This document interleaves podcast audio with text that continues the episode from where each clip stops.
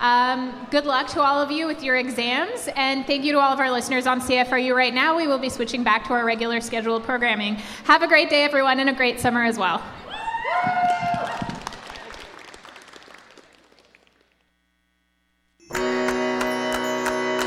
You're listening to CFRU 93.3 FM.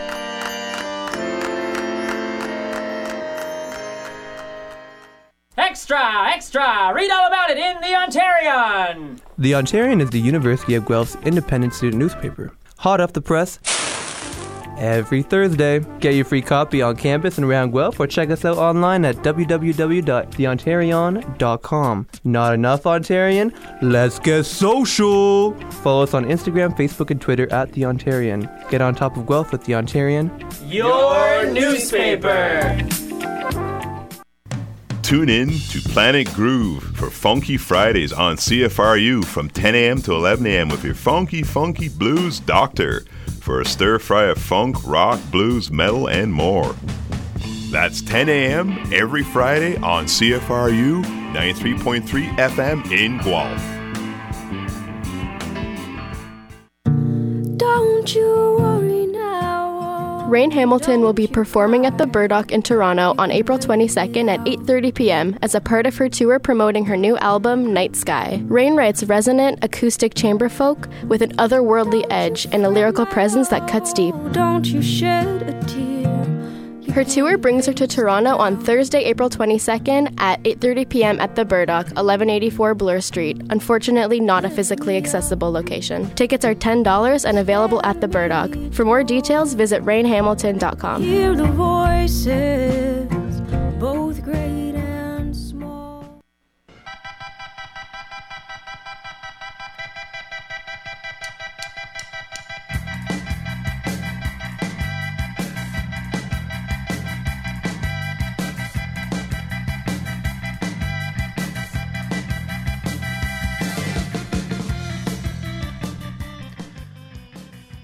Android's Dungeon, rebels.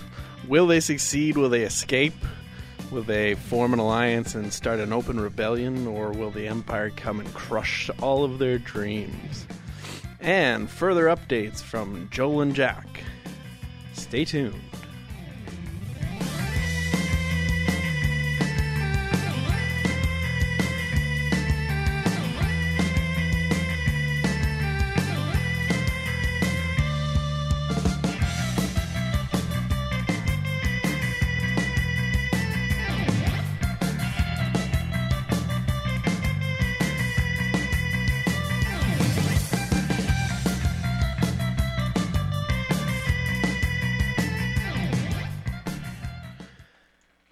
And gentlemen, thank you for tuning in to Android's Dungeon. And once again, this is your most handsome and talented host, Joel Bryant.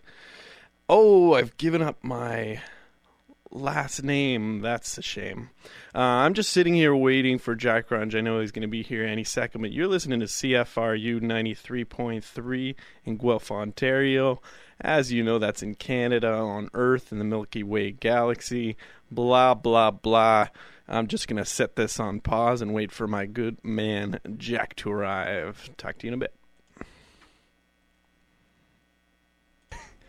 And as if no time has passed at all, whoa, who's this in the studio with us? the the the usurper to this pretender of the most handsomest host. I did not care for that one bit. Just a phony. Just a player.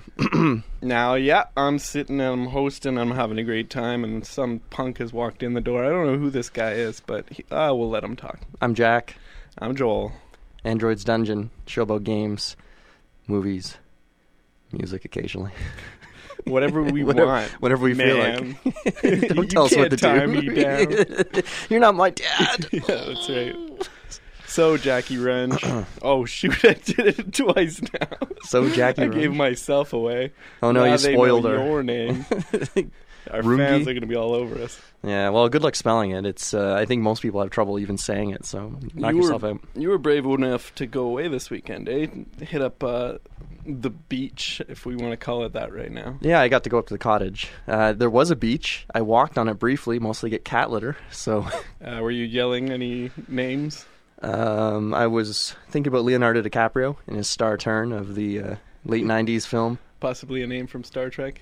Uh, no, no, definitely wasn't shouting for my cat that disappeared on us uh, and gave us all a gave us all a little heartache. Do you think this is going to just become a thing now? It's just going to be one of those independent or attempting to be independent cats? No, I, I think what's happened is that uh, I don't know if somebody explained the theory of what happened, but Nope. to put this in broad perspective, we, we take our cats up to the cottage with us on uh, basically uh, looking at the lake on lovely Huron, and we let the cats out, which is great because they love it outside, and we don't let them out in Guelph because it's too busy and there's a lot of cars and stuff that could could create unfortunate pancakes with the cats. So. Uh, and they're always good. They stay around because there's just enough activity for them to be happy there, and they don't want to go anywhere. Uh, but this time, we had a cousin visiting, second cousin, and he gets up really early, and he got up around six o'clock or something, went outside for a cigarette, and he let the cats out, which any of us would have done in the same circumstance, except the one cat, the little more independent little black cat with a little white bib. Uh, we think she caught sight of uh, a rabbit or something, and just was hunting the uh, the entire day. And basically, for 12 hours while we walked around everywhere, searching, calling out her name, and getting really, really scared because you go from an animal that's inside and out, inside and out, and around you the whole time to uh, where's the cat? And you just get really worried. So we think she was deliberately ignoring us while she hunted wascally rabbits the whole time. So this is like she's escaped. I know that we have to watch out when we first come into your house because she's the one that will try to run out the front She's, door. she likes the jailbreak. but she never goes far, right? Well, in Guelph, it's at the cottage. No, she never goes far. Even when she got out, she was we we think she was in within probably 10, 20 meters of the cottage. Even though we were walking like all over the suburbs and like down the laneway and all stuff, because you never know, right? Like maybe she got spooked by a car, got chased somewhere, got locked in somewhere. But in in Guelph, uh, uh, she'll go all the way down the street. Like I've caught her trying to make her way to Exhibition Park or something like that. She's probably trying to get to Royal City uh, Restaurant. Get some. Chinese. Yeah. I thought you were going to say the brewery for a second, and I was like, oh, she can go as much as she wants. Well, she gets me a growler or whatever. Uh, so eno- enough enough sad or potentially sad news. It would have been sad, but I was actually really Scary happy when she came back. So Yeah. I found her. Um, Not a big deal. I heard that you tried to play a certain train game, um, but just ended up reading the rules. So, Jack, what have you actually been playing lately? Um, as far as board games go, it's been light lately. Uh, Kayla and I have gotten back into playing Morels. Uh, oh yeah. which is a game where you sit down and you address each other's uh, social failings and how you'll improve in the future. Um, I am very bad at timing things. No, it's a game about collecting mushrooms in the woods, and it's a little card game. And I don't want to call it a trick taking game. Um, it's more of a set collection game, and it's got a really neat mechanic where uh, the game's moving constantly, so it's emulating the idea of walking through the forest, and you can always have access to um, the mushrooms that are directly in front of you, so the first two cards. But every round, things go into the decay, so the stuff behind you, and you can either take one thing from in front of you, or you can take all of the things in the decay pile. Uh, but you have a very strict hand limit, so you get baskets to increase that, and you're trying to balance this, and you're trying to make sets, and you can, if you get enough of something, you can cook it with butter, which is worth more points. Oh man. And if you have more, butter. You can have some cider with it, which makes it worth even more points. And there's, you can get these things which are moon cards, which um, it's like you went walking at So night. that's kind of like in Sushi Go, where you get The wasabi, wasabi, exactly. and it just makes that sashimi so much tastier. Exactly, and in this, it's just a really cute game. It plays so quickly. The art styles love it. It's a cozy game, Joel. A cozy game, and I love cozy games. What's the runtime? Oh my god! If you know what you're doing, 15, 20 minutes. Whew. Very Beautiful. quick.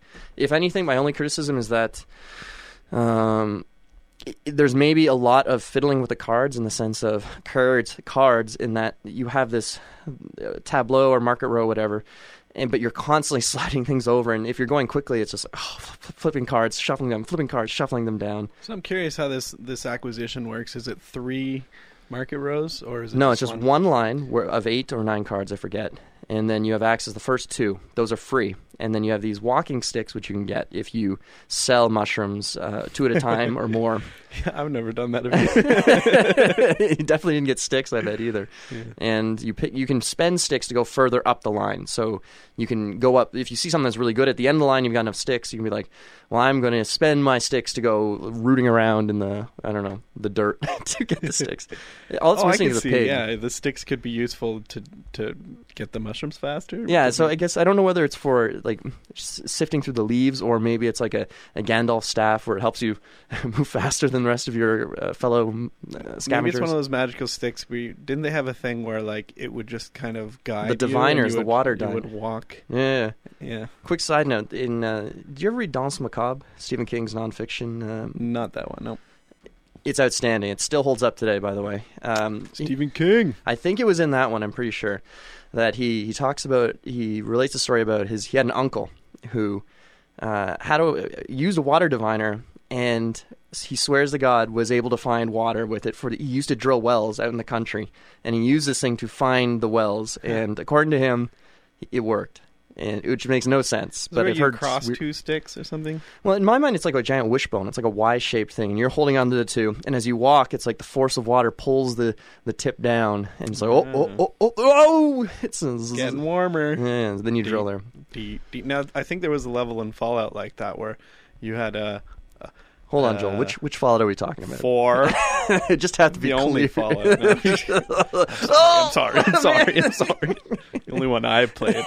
oh, you played three. casual. You played three. Briefly. Yeah. You didn't even play. Ah! oh my God, a dark piece. Sorry, continue. yeah. The Okay, new but- Quake is the only good Quake. New Quake. oh There's my got to be a new Quake, right? Yeah, there was a really Probably. bad Quake uh, new deathmatch that it's it showed up and disappeared. so, uh, so Joel has mentioned me that you played something this week or on the weekend or something. Do you want to talk about that right now, or do you want do you have something else? I'll else? save it for later. Okay, so what aside from that very special game, what have you been playing recently? I finally beat the Reign of Chaos campaign in Warcraft 3. On hard or very hard? on the hardest. And there were so many levels where I was like, this is a really dumb level, and maybe I could just skip this Just one drop just forget normal it. But and- then I was like, no, because then I won't have that, you know, achievement feeling. There's not even a real achievement though, by is there? myself. Right? But now I'm in the Frozen Throne, Uh-huh. and the Night Elf campaign is the first campaign, and man, is it dumb. Yeah. It just gets dumber and dumber. It's like, okay, so you have like five units, and you need to get to this person before they die, and they're going to die in five minutes, so you just kind of have to rush through. But then, right when you get to the end, there'll be a big base you have to get through. Mhm. Everything stuns, everything is strong. Um, uh, but I pull it off, and I'm like, oh, finally, made it through. No, you get to the end. You dummy. It's like, congratulations, you can now build a base and then kill everything, Oh, and man. everything's level ten and amazing. Uh, I, I it, what you've been doing just strikes me as masochistic. I don't understand it. It's really, I'm torturing myself. it's not. It doesn't strike me as fun. I don't get No. it. And it's not even like a challenge of like, hey, are you good at Warcraft? It's more of a challenge of like, here, play this like five, six times, find all the stupid nuances and things in the map, and then learn a way to exploit it. And you can also quick save your way through those games. Yeah, absolutely. So it, I guess you can, you can, if you think you've been doing well enough, you can save because before you launch an attack. And if your micro stinks, it's like, well, load it again, try it again, and Yeah. oh, I know it always the computer likes to do this, and I can swarm its here. I don't know. It reminds me of a really hilarious time where I had saved with five minutes rela- Oh no! Oh no! in one of those survive for 45 minute rounds. okay. And it was actually the very last uh, level in Reign of Chaos. Uh-huh. and there's all these waves of demons and they get so powerful that it's impossible to succeed at a certain point Yeah. and i just happened to have gotten basically it happens three times and each time a base dies Yeah. i had gotten to the point where it was just impossible so maybe i was able to survive to seven seconds left or nine seconds left and i'm just doing these same five minutes over and it was like groundhog day it was just like i am never ever getting through this. Anyone who's ever played in a game where you can quick save, I guarantee you've done it. To, you've I call it quick saving into a corner. Yeah. I used to do it all the time in Half Life One, where it's like I, I thought I was safe, and I quick save just as I hear the sound of like a marine launch a grenade at my face, and like, yeah how is Jack gonna get out of this one? and it's your only save. it's my you only don't have multiple When's my last autosave? You see, like two hours ago. Ah! Funny you should say that because that's exactly how I stopped playing New Vegas. Is I just walked way too far, Uh-huh. and then two super mutants are walking up to me, but I didn't know it, and I quick saved, and it was my only save point. And so uh, basically, I tried. I don't know, fifteen times to kill these Hey, mutants with all of my you couldn't run away? and everything. No, Wow. and uh, yeah, because I'm like on a cliff kind of thing. Uh. See, I always found the Fallout games, at least for the most part, you could usually cheese your way out of situations because the, the game is so wonky, especially the Gamebryo engine, that you could be. Uh, so it's like, oh, oh, I quick save myself into a corner. And, well, the enemy has almost this weird sort of like they're rolling the dice when they're going to try to hit you. Yeah. And so I'm just going to quick load. Ah, you missed. Good. All right, now I'm going to do something stupid and just hide somewhere No, else. but but there's no sprint in Uh, New Vegas. I'm trying to remember. It's been a while. That was what drove me crazy. Oh, too, you're so used to the sprint front- the same yeah, yeah, I just want to go. You're too used to Fallout free. 4. Yeah, exactly. I was spoiled. Uh, uh, spoils one word for it, but but uh, okay. So we have. Um, well, actually, speaking of computer games, Yeah. I got into something recently that um, I picked it up on sale. I've wanted it for a little bit, and it's one of my. It's a genre that I'm kind of partially ashamed to like and partially happy to like, and um, it's called Immortal Redneck, and it's a uh, sort of a first-person shooter, rogue-lite tower climber type game where it Ziggurat was the first one I know that tried to do this that I'm aware of, and you basically. It's the game's designed for you to die over and over again, but you keep all the gold you've accumulated. So hot right now. so hot right now. And you're not supposed to try to get back to where you died, but you keep all the gold, and then you're supposed to upgrade a skill tree, which adds permanent upgrades no matter uh, Yep. what run you're on. Um, so the, there's that incentive to try to keep you get you get further and further, and you get more and more gold. And like all the games are doing this. Rogue Legacy popularized it, which is an okay game. I think of uh, that Dead Cells that you were Dead playing. Cells is outstanding, and I, I I want to get back into it, but I'm waiting for them to just finish, like go to their their actual formal release because I don't Mm. want to get into It's a still game. beta. I don't know if it's beta, um, but they're they're not there yet that I'm I feel like of. they need a third letter because at this point, like the alpha and the beta last so long yeah, that they need like a what's C Char, Char Cheta? I, I can't alphabet. I always thought it was gamma the- for some reason, but it feels Yeah, like we're skipping be. a lot of level. Omega. Delta, Sure, let's do Delta because it's reliable. um, and Delta Four sounds really cool too. Delta release. Ooh, cool. Delta Kappa release. Now it's like a frat. yeah. But anyway, the game is you play. The, the premise of the game is you play this this redneck. Can you believe it? Who's uh, ATVing in the desert. I guess he's in Egypt. I don't know. And he goes off a cliff chasing a rabbit, and then he falls face first in the sand. He wakes up. He's been mummified, and he's still got his coveralls and his trucker hat. I hate it when that happens. don't you you just wake up and you're a mummy and you're going through this these giant pyramids of with these randomly generated levels and different monsters. And there's tons of different guns to find and there are these scrolls that you pick up that are random and give you usually benefits but sometimes some are just straight up like poking you in the eye. Ha ha, idiot. Thanks for touching it. Ha. but most of them are pretty good. And you get this great sense of power which is what i really like about a good rogue game is the feeling of this, the more powerful you get the less likely you want you will die but the more it hurts you when it actually happens. And mm. it's also more your fault and that's a good game when you feel like you died because it's your fault as opposed to something cheesy where you like um Impossible cliff or something. Impossible Cliff, like Dark Souls for the most part is pretty good about that, but Dark Souls 2 is infamous for having these this these sections where it's like, "Oh, I'm walking fine," and then you walk off an underwater cliff and it's what? How did that happen? so dumb, but um, very questions. addictive too.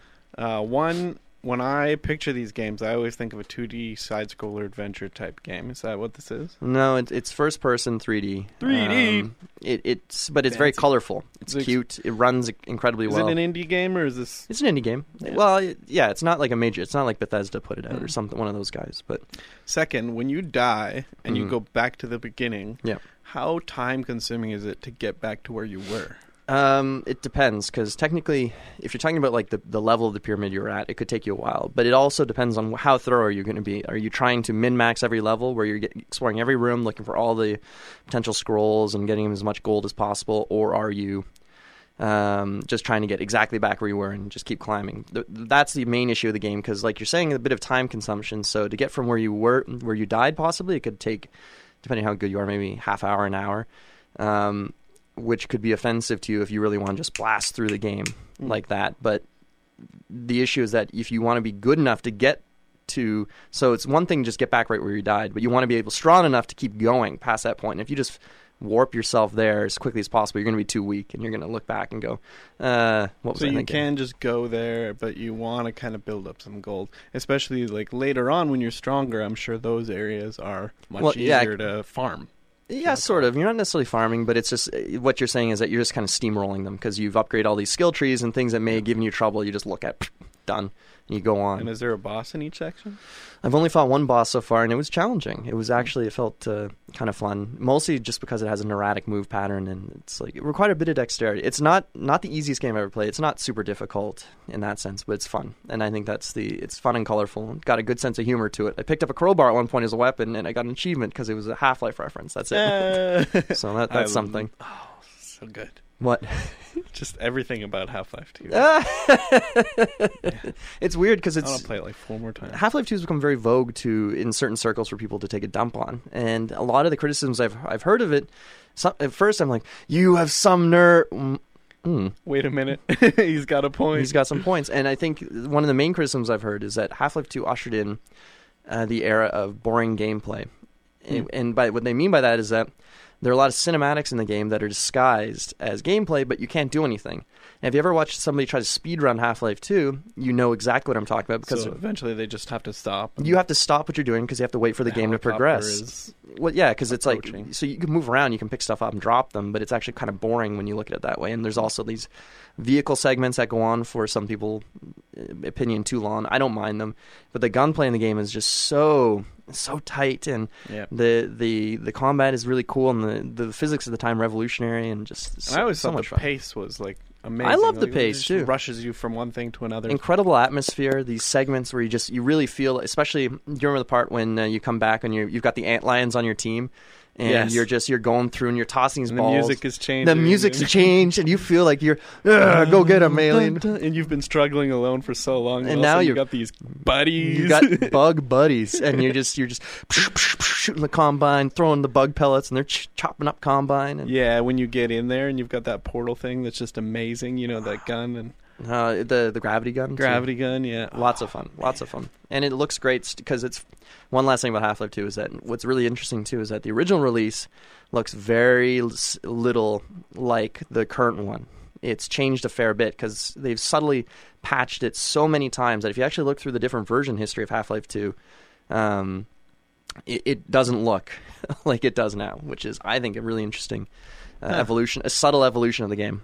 Well, I haven't played it since basically shortly after Orange Box came out. So That's been a while. Yeah. That's probably the most recent or best way to look well, at there's it. There's some interesting news, by the way. hmm Before we go to break, um, Gloomhaven has announced an, an expansion. Hasn't released it, but uh, the Forgotten Circles. Have you taken a look? I looked at it after you linked it. Uh, well, why don't you describe? it? You know more Pretty about cool. it than I do. Now, obviously, for I'd say probably 95% of people playing Gloomhaven right now, this expansion maybe it's not timely, or maybe you can just forget about it and think about it uh, as you go through the game because the game the expansion is set in a- storyline that follows the conclusion of Gloomhaven, which, as you know, is what like 95 scenarios, and we're at I don't know 12. And we're nowhere close. It's how many people have actually finished Gloomhaven? Do you think? That's that's a good question. That's what me and Harry were talking about. Me and Harry had a long discussion about it today, and I don't think very many people have. There's obviously some hardcore people. Maybe somebody, like, oh, I went through it in one sitting. You know, people just burn through with a single Why- character or one or two characters, and they yeah, just yeah. did like a 48 hour marathon. Who knows, right? It's Cheating the whole way. well, you never know, right? Because I think we talked about this last time when Gloomhaven kind of came up of like, what are you trying to get out of the game, and what what's cheating and what's just like, well, I'm going to open up a character. I don't care. But to to deprive yourself of the game would be crazy to me. Just like the fast, but even though the story is kind of like in the back of my head, it's the story isn't really what's keeping me going in the Gloomhaven experience. I'll admit, when I play a new RPG, I'll play it on normal to get through the whole story, Mhm. learn the plot, Mhm. and then go back and play it for real. so you find no- like and that gets into difficulty questions of uh, i started Ni no Kuni 2 for uh, the other day and i'm starting it and it's way too easy and i and i've heard it was too easy and i was thinking well would i would i have bumped up to hard on my first go but I've been burned in the past on bumping myself up to hard because the difficulty is such a poorly balanced thing where sometimes people mistake hard for tedious. So rather than make something more difficult, you just add, okay, so he bumped up the hard. What does that mean he wants? Oh, I know. He wants all the enemies to do more damage and have more health. That's exactly what he was looking yeah, for. so everything takes longer. just and takes need longer. rests. And it's like, wait, that, you just added uh, tedium. You Spend more time searching for health. and- but I think Gloomhaven does it perfectly, the, Okay. as far as difficulty goes, because you really we've been we've only wiped once I think while we played, maybe twice. Yep. But it's not. I find we found we've struggled through so many missions where it's come down to like maybe a magic bullet at the end, Yeah. or at least like legit like this is a last turn for us to make this happen. We know it's their last hit, and they need a plus zero or plus one to Yeah. succeed, or we're dead. and it's and I find that's a perfect zone to be in versus it's too easy or just looking at it and going, oh, why did I choo- like why am I doing this mission 45 times to try to beat this night elf base because it's so difficult. Ugh, tell me about it. Uh, but just on a more personal level in our game, uh, for those of you who don't know, uh, when you play a character long enough, you get to a certain point where you've reached their retirement. And uh, our friend Harry has done it a couple times. He's done it once with us.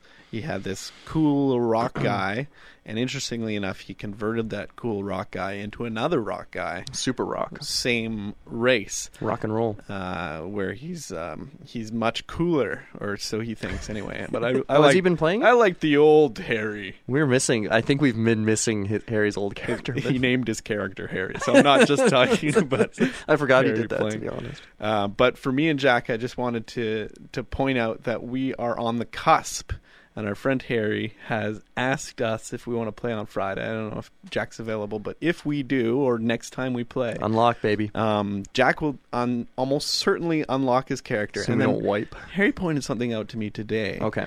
that might interest you, and that is you cannot keep your items. Yeah. And I need about 60 bucks in order to retire. And I probably have about 120 bucks worth of items. So you're just saying go to the store? So I could sell all my stuff, buy the enhancements, and then we can both retire. Wouldn't that be cool?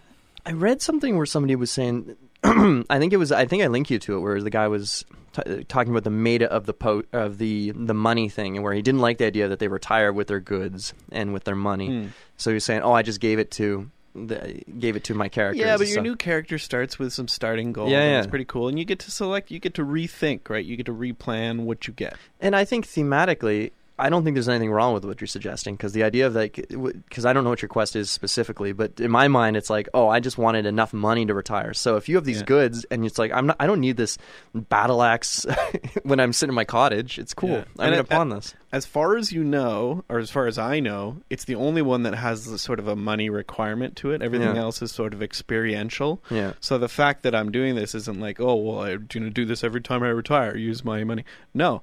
And like you say, you don't need eagle eye goggles if you're hanging out. Well, uh, maybe the at goggles, home, right? reading eagle eye goggles. yeah, maybe his eyesight starts to go. This tinker's been experimenting with a lot of drugs, and he's gonna have potions. a weird retirement. He's gonna have a lot of acid flashbacks. and, you know, it's gonna be, but I'm gonna miss him. I mean, Cancel. Cancel. I'm excited to try retiring. I'm excited to see what we get. We're definitely gonna get two characters then. That's what's gonna happen.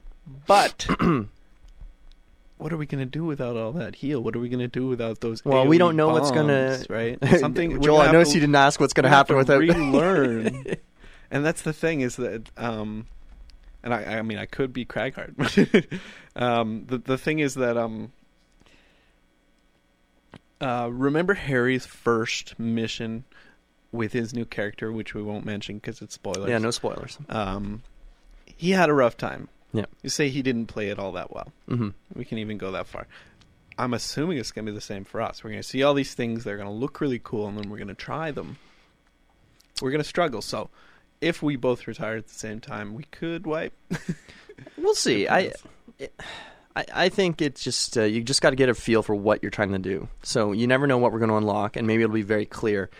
Um, because I got scared when I saw the new character that came from um, the Cragheart retirement because I was thinking, oh, this guy looks really complicated. I hate playing with elements. I find that really obnoxious, but I think it's the future. We're all going to be like adjusting elements like crazy. Could be. And you know, we have been starting to wipe, or sorry, we have been sort of, our Gloomhaven has been starting to wane lately. Now, do you think that this release is kind of timely. Like they kind of got that feeling like people were starting to forget about him, and this release comes out, and all of a sudden, oh, because I don't know, it, in my mind, I'm like, oh man, I really want to. I want to finish the campaign now, Yeah. right? Because I want to Just see to get the, to this, the uh, future stuff, and there's a new character. And And I think there's going to be this is like a stopgap a stopgap expansion. I think too because I think there's another big one coming out, but this is kind of like the the intermediary or the like on the way to it. That's that's just the rumor I've heard, but um, I, I don't know. It's I, I don't I have a hard time imagining Gloomhaven waving. I think but when anything is like reaching as much popularity as Gloomhaven has, there's no way it can stay up there, keep that fever Mm, interest for so long. I think it's just it's at the level where everyone agrees how good it is, and it's more all the casuals will drop off. the casuals right, drop off. Well, I Get was, rid of them. I was talking to my friend before we go to break about Yeah. how um because he came over and he he bought Gloomhaven because I basically sold him on it, Yep. and he was playing with his other friend, and uh, I guess this other guy uh, played so poorly that he burned the entire group on Gloomhaven in a way. Nobody wants to play. Nobody wants to play the game right now because Oh. he screwed up so badly, which is sad to me. But I think it's just a They should just quietly play with just quietly start it up again because you can play it by yourself if you want to, which is Um, perfectly fine. breaks my heart to see Charterstone, Gloomhaven, these legacy games sit at Josh's place, but that's a whole other thing. Charterstone, I feel bad about, but we got to get. We'll get to it in a bit. You know, I don't, I don't know if he's interested. He's, he's, he's, uh, Well, he's deep into Final Fantasy 15, and uh, you know, I saw him. I saw credits rolling. Oh, you did it! And he's like, "Oh, well, no, actually, you know, you finish this part, and then that unlocks another part." Like, okay, okay, whatever. it's the old fake credit sequence. Anyway, with that, we're going to go to a quick break. We're going to listen to some tunes, and we'll be back shortly.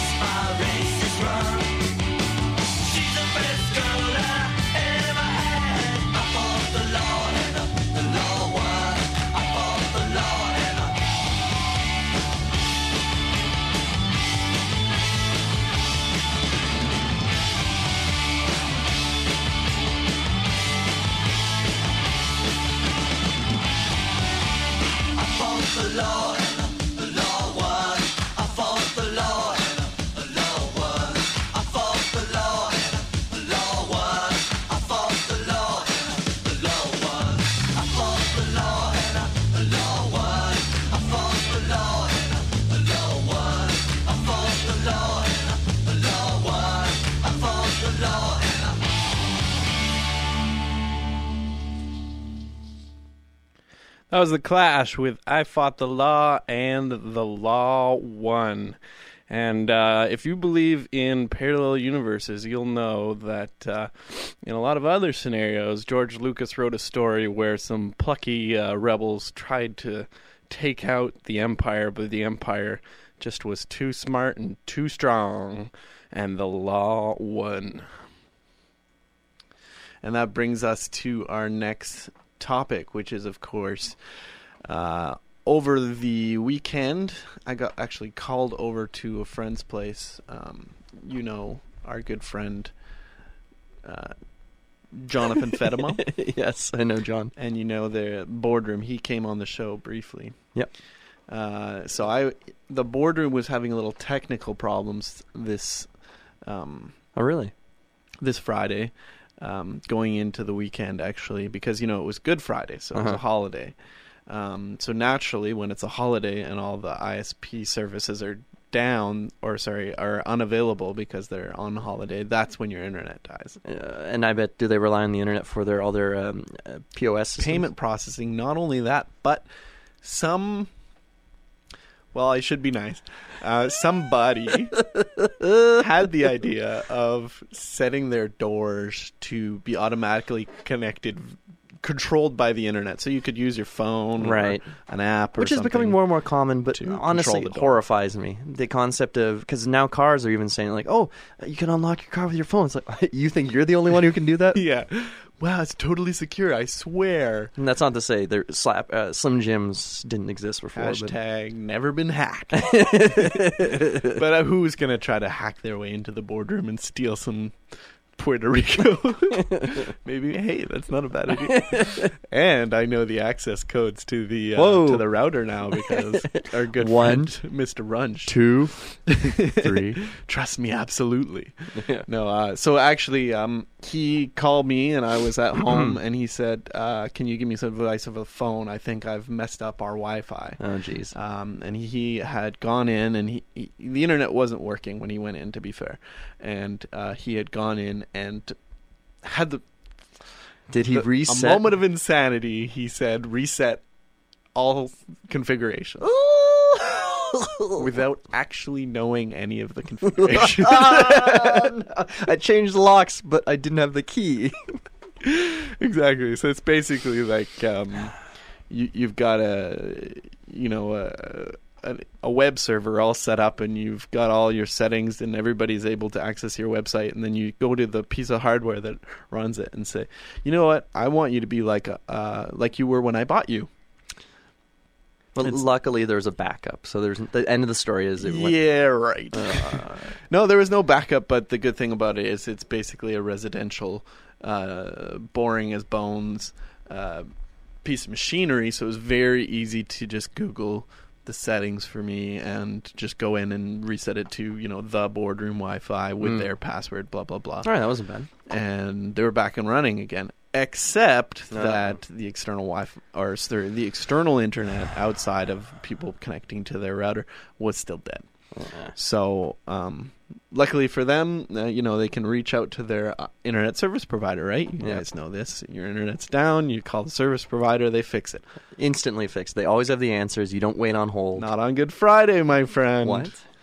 Uh, obviously, uh, they did not get a response from Royal City IT, which I've never heard of, and has a single review on Google of one star. Somebody saying How recent is that looks star? like a scam. just wondering, maybe this is just Mark's basement or something. I don't know who the ISP is. I'm sorry for slandering uh, one of the respectable Guelph ISPs, but I've never heard of them myself. uh, Royal City, uh, not available on Good Friday. Not available on the Saturday either. After. That's really interesting. that They went through a um, a local ISP for that because I thought for sure one of these like a business would be going through someone at least bigger than like you were talking to Execulink or TekSavvy or or Bell or Rogers. And I can understand it, it's reasonably priced, but it's one of these things that like you see the triangle of like cheap, good, and I don't know reliable. It's, you can only have two. anyway, long story short, I did everything I could, uh, short of not knowing what the IP settings were supposed to be Yeah. on the on the device to connect. But you know, everything's automatic these days, DHCP anyway. So, um, long story short, slang for you. Uh, once I was Lingo. done and I confirmed with John that he hadn't broken anything and everything was okay as far as what he did, um, he told me to, to thank me. He bought me a beer and he said, "We can play any game you want," which is a huge mistake, obviously on his part. I go to the shelf. I've always wanted to play Star Yeah. Wars Rebellion. Star Wars Rebellion, if you guys don't know, is one of the top five games on Board Game Geek. It's 8.5. It's very hot. It's a box. And it's very cool. It's big, shiny. Two and- player only, right? No, it actually runs two to four, but I don't know why you would ever play with more than two. Really. Yeah. Uh, and, and yeah, like Jack said, uh, it's basically one person will play the Empire, and one person will play the Rebellion. And one of the coolest things about it is an, it's an asymmetrical game, which means you don't have equal opportunity to win. One of you will be incredibly powerful and strong, and just be trying to, you know, restore order to the galaxy and have a nice. Peaceful government that everybody loves. I think that's the Empire. spell. you ever go on Empire did nothing wrong? no, but I, I can see where this is coming from. It's a fantastic Reddit where the theory is that the government is all about good government and the rebels are basically rebel scum.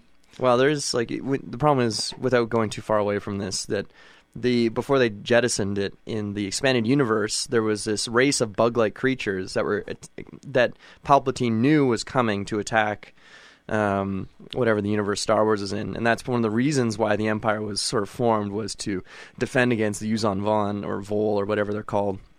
But whoa, that's some that's some high level lore there. but unfortunately, when Disney bought it, they went, "That's dumb as hell." Nope, we don't know what we're doing, but it's better than that. Which I don't necessarily agree with, but whatever. Holograms. Hologram. anyway, Uh, uh, so sorry, brief. Uh, inter- Interesting you should mention Disney though, because Disney did get involved in Star Wars uh, Rebellion. It's Really? a, it's a Disney uh, canon game, which is why, um, even though it's set at the time of the original trilogy, Yeah. uh, Naboo is a planet. Um, okay, sure. Yeah, and uh, you know, there's kind of hints to the future, but Well, to be fair, Um, Naboo was around before Disney was even in the picture too. no, it's true. That was prequel, Yeah, yeah. prequel memes. Another great Star Wars subreddit. We could. Go I thought it was a Twitter account, but I must just repost prequel if it means There's there's prequel re- memes, and then there's uh, whatever the new three are or two Yeah, the, um, what are you? Anyway, whatever. sequel memes. Sequel memes. I think that's what it is. uh, but I'm getting off track. Uh, basically, this the game is asymmetrical. The Empire is powerful, and they're searching for the Rebel base. Yeah. And so basically, you can imagine there's 36 planets. One of them is the Rebel base, but you don't know which it is. So basically, when you put pieces on the Rebel base, you put it on a little um, kind of Sideboard, hologram yeah. planet in the corner here, and say this is on whatever planet I have, and I'm not telling you which one it is. Yeah. And then the, all the Empire needs to do to find the Rebel base is put a ground force on it. Once a ground force is on a planet, the uh, kind of like Mr. Jack, um, the Rebel person or team needs to say yes or no. hmm Is that your Rebel base? Mm, nope, not this time. Yeah. And I watched the Shut Up and Shit, Sit Down review of it, and they were saying if you want to be a really big nerd, you should put it on Hoth. And I was like, oh, that's why they went to that ice planet. I'm, just, that was the rep base. I'm really out of it. But um, I thought I'd have fun and just randomly draw the Rebel base from the deck. well, you know that's sounds pretty good to me. Yeah, and uh, it ended up being pretty good. It was behind his line of forces, and he was coming at me like this. Yeah. uh, forward, and it was just sitting back there behind him. Um, but unfortunately, and here's where my complaints begin.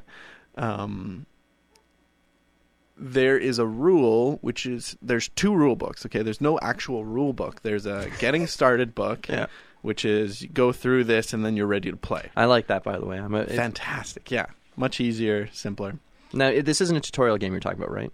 Like it just like read this rule book to get an idea of what you're doing, and then open up. rule There is a tutorial setup, Yeah. similar to um, a lot of other games like Twilight Imperium, where they'll say if it's your first, first game, game this way. recommended setup. Otherwise, you basically uh, you follow some specific rules on where to put things on planets, but Yeah. it's like oh, just put your stuff here, and here, Okay. which is fine. Um, I would have. It was it was enough. It was This- very overwhelming. we'll so before you go any further, sorry, Yeah. what was the setup time I think it took us about an hour and a half. to set up? Yeah, and and that was us obviously reading the rules as well. But okay. Yeah, it was a long setup. It was a difficult setup. John, to to his credit, was very patient, and I was very into it, and he was also kind of into it. You, I wish I could have seen his face when you came back with that box. he did not complain. He didn't pull any faces. He Yeah, yeah. wasn't like, uh, maybe we should put this away. Yeah. you know. So anyway, we get it set up. I randomly select. I'm behind him. Yeah. My rebel base. And if you know anything about Star Wars Rebellion, um, basically the Empire has about five planets to start, and a whole bunch of forces that would easily crush you. And you get two planets, and maybe like two X wings and a Y wing, and I didn't even know there were Y wings. Really? And um, you don't even start with your coolest ship. Not only that, but your coolest ship produces on a planet which is um, Calamari Oh yeah. and Calamari Mon. Calamari, yeah, Calamari cruiser, and that's right next to a massive Empire force. If you really want to convert that, they could just take it away from you instantly. But that's not the point because the rebels are supposed to run away, Hit and sneak, run. hide, do malicious things like sabotaging production Yeah. and blowing up uh, future sh- uh, things in the queue, and just kind of generally be dodgy. And at the same time, you can sneakily move your rebel base, which maybe I should have done when I found out it was behind him. So anyway, getting to the crux of what went wrong. oh jeez. is the intro book says Uh oh. if you move a ground force to another planet, blah blah blah. We know that part, right? Then I have to tell them. Oh, okay. One the enemy ground. Then there's an appendix. It's another book which is called the Rules Appendix. Yeah. and it just has every letter of anything you want to look up, and it's in actually more detail, right? Yeah, in more detail, and it's very. Qu- it's, Actually, I love that too. it's quite. um uh, what is it when it's it just covers everything? Thorough? I don't know. quite thorough, sure. And it, it's, it's Thorough. Anything you would want to know. We had a question, bam, it was there. Perfect. perfect, and that's what you need because incomplete rules. Nothing is worse than incomplete rules, where you're just like, well, I guess we'll do it this way. Yeah, yeah. Anyway, in the appendix, he just happened to be looking through because he wanted to divine some strategy when he remembered, okay, I'm really powerful, but I'm not accomplishing my goal, which is find you.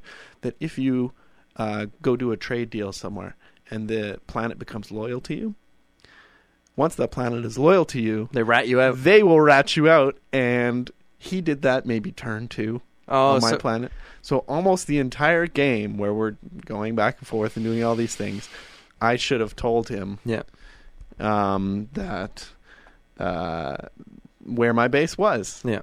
And the funniest thing was that at that moment, um, I had just taken everything off of my rebel base. Oh. I had left one X-wing behind. I was trying to Get out of make there. him Get look like a yeah, and then get out of there. And so basically, he had like a he had a Death Star and a bunch of other things. Which all, by the way, the Death Star doesn't have any health, and you can't kill it. It's very cool, except for some special way. Yeah. Um, so basically, all that happened was he just showed up and uh, Death Star and about twenty ships versus a single X-wing, and the game was over. Uh, that sounds anticlimactic. At the same time, it had been three hours, and we were pretty ready for it to be done. Fair so enough, I think it was enough. a great kind of intro game Yeah. where nothing ended up mattering, but we were very were- happy. That's the best way to play an intro game too. Is like just you know don't have to sit there agonizing over de- every decision. But it stinks that it came down to well, not came down to, but that you're sitting there going, oh, we screwed up a rule in turn two basically, and kind of really made things uh, sour taste. Yeah, exactly. Now I heard from other people who have talked about Rebellion. I've wanted it for a long time. It's just it's pricey, 115 bucks I think Very retail expensive, yeah. and it's uh, but your Final Fa- Fantasy Flight has incredible components where when you're buying a game from them, 99% of the time you know where that money's going. By the way, uh, right to the license. No, I'm just kidding. But Yeah. the, the I've heard that the issue is that the combat in the game is so unsatisfying Yeah. that that it, took them an expansion to fix it. And some what I've heard is that you can't play without the expansion now, which is an unfortunate sort of refrain that you hear more and more. But the expansion fixes the combat, and it also adds something for the Death Star, where you can have a shield generator for the Death Star, Hmm. and unless you sabotage the shield generator from the planet, you can't attack the Death Star uh, directly. So just little things like that that I add could never imagine attacking the Death Star, to be honest. But uh, yeah, no, actually, that was also Shut Up and Sit Down's two main criticisms of the game. One was the combat stinks, Yeah. which it does. It's It's basically just dice chucking. uh, dice chucking on both ends, and um, basically only red dice can hit red items and black Oh, dice that's can right, hit that's black right. items. But if you get a direct hit, you can choose. Yeah.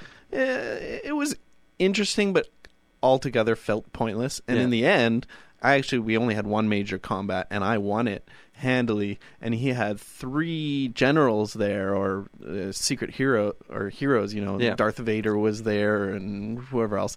And we looked up. Okay, so what happens to your guys? Oh, nothing. Nothing happens. They just go back to your pool at Uh. the end because they're basically glorified um, Units? uh, no tokens, like Oh, I basically see. glorified um, placement uh, activation tokens. You remember Uh, yeah, activation yeah, from tokens? in Twilight. Twilight, yeah. So basically, all they are is activation tokens, but in a uh, they give perks. And I think that was another thing that the expansion adds is that it actually adds penalties to losing a leader. So if you decide to send the emperor out to just scout out a bloody planet and like maybe score an easy win, Yeah, and Palpatine. and it's like, uh, oh wait, by the way, I ambushed you and I'm doing this. You there is an actual penalty for you for screwing this up, failing, for yeah. failing. When this. usually when you fail, just nothing happens. That guy doesn't do anything that Yeah. round. So, it, but again, I'm speculating a game I haven't played. Yeah. so- but no, but you, you're absolutely right. Let's just say, did you enjoy it, and will you recommend it? I had a good time for sure. One Uh, play. The other thing, the last thing I'll mention is the Shut Up and Shit Sound's other criticism was that uh, they sold it as tell your own Star Wars story. Yeah. And really, what it ended up being was tell the exact same Star Wars story, but with shuffle on. I was just gonna say, just do a remix. Do an RNG Star Wars story with all of the same plot things and the same Same changes beats, and yeah. everything like that. And uh, yeah, so I I liked it. It was really good, and it looks like we're out of time, so we're gonna have to wrap things up here a little early. But um, it's been great talking about Star Wars Rebellion. I really enjoyed it. Um, hopefully you will too, and I'd love to teach it to you because I think it's the kind of game where you really need to learn it from somebody. It's not something. Well, I was going to say up. too that like you describe it and seeing the look on your face of the asymmetric war game just has me all shivery because I just can't wait to uh, get get out Cuba Libre and other coin games and all these other adventures of asymmetrical war games essentially. Exactly, yeah. So anyway, uh, thanks for uh, listening. Uh, hopefully they'll find something to fill in the last uh, 10 minutes. And We'll figure it out. without any further ado, I'm Joel. I'm Jack. Thanks for listening.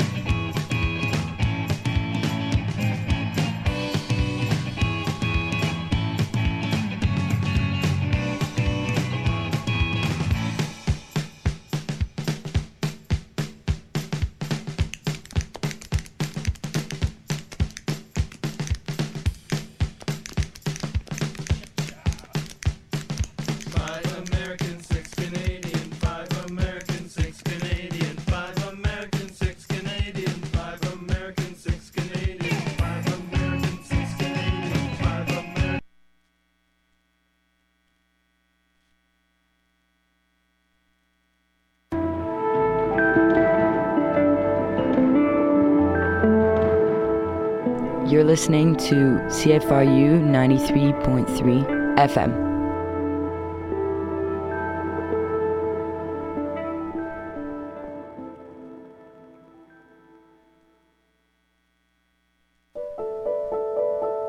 If you had the opportunity to save a life, would you take it? Sounds like a no brainer, right? And yet, only 31% of people in Ontario have registered their consent to donate their organs and tissue in the event of their death. That means, on average, one person will die every three days because an organ is not available to save them. By registering, you have the opportunity to save as many as eight people's lives through organ donation and to improve the quality of life for up to 75 people through tissue donation. If you want to become a donor, go to beadonor.ca. Take two minutes to register your consent to save a life. And don't forget to share your wishes with your family afterwards. In the words of Mike Willis, a very grateful heart recipient, If someone hadn't registered their consent to donate, I would not be alive today.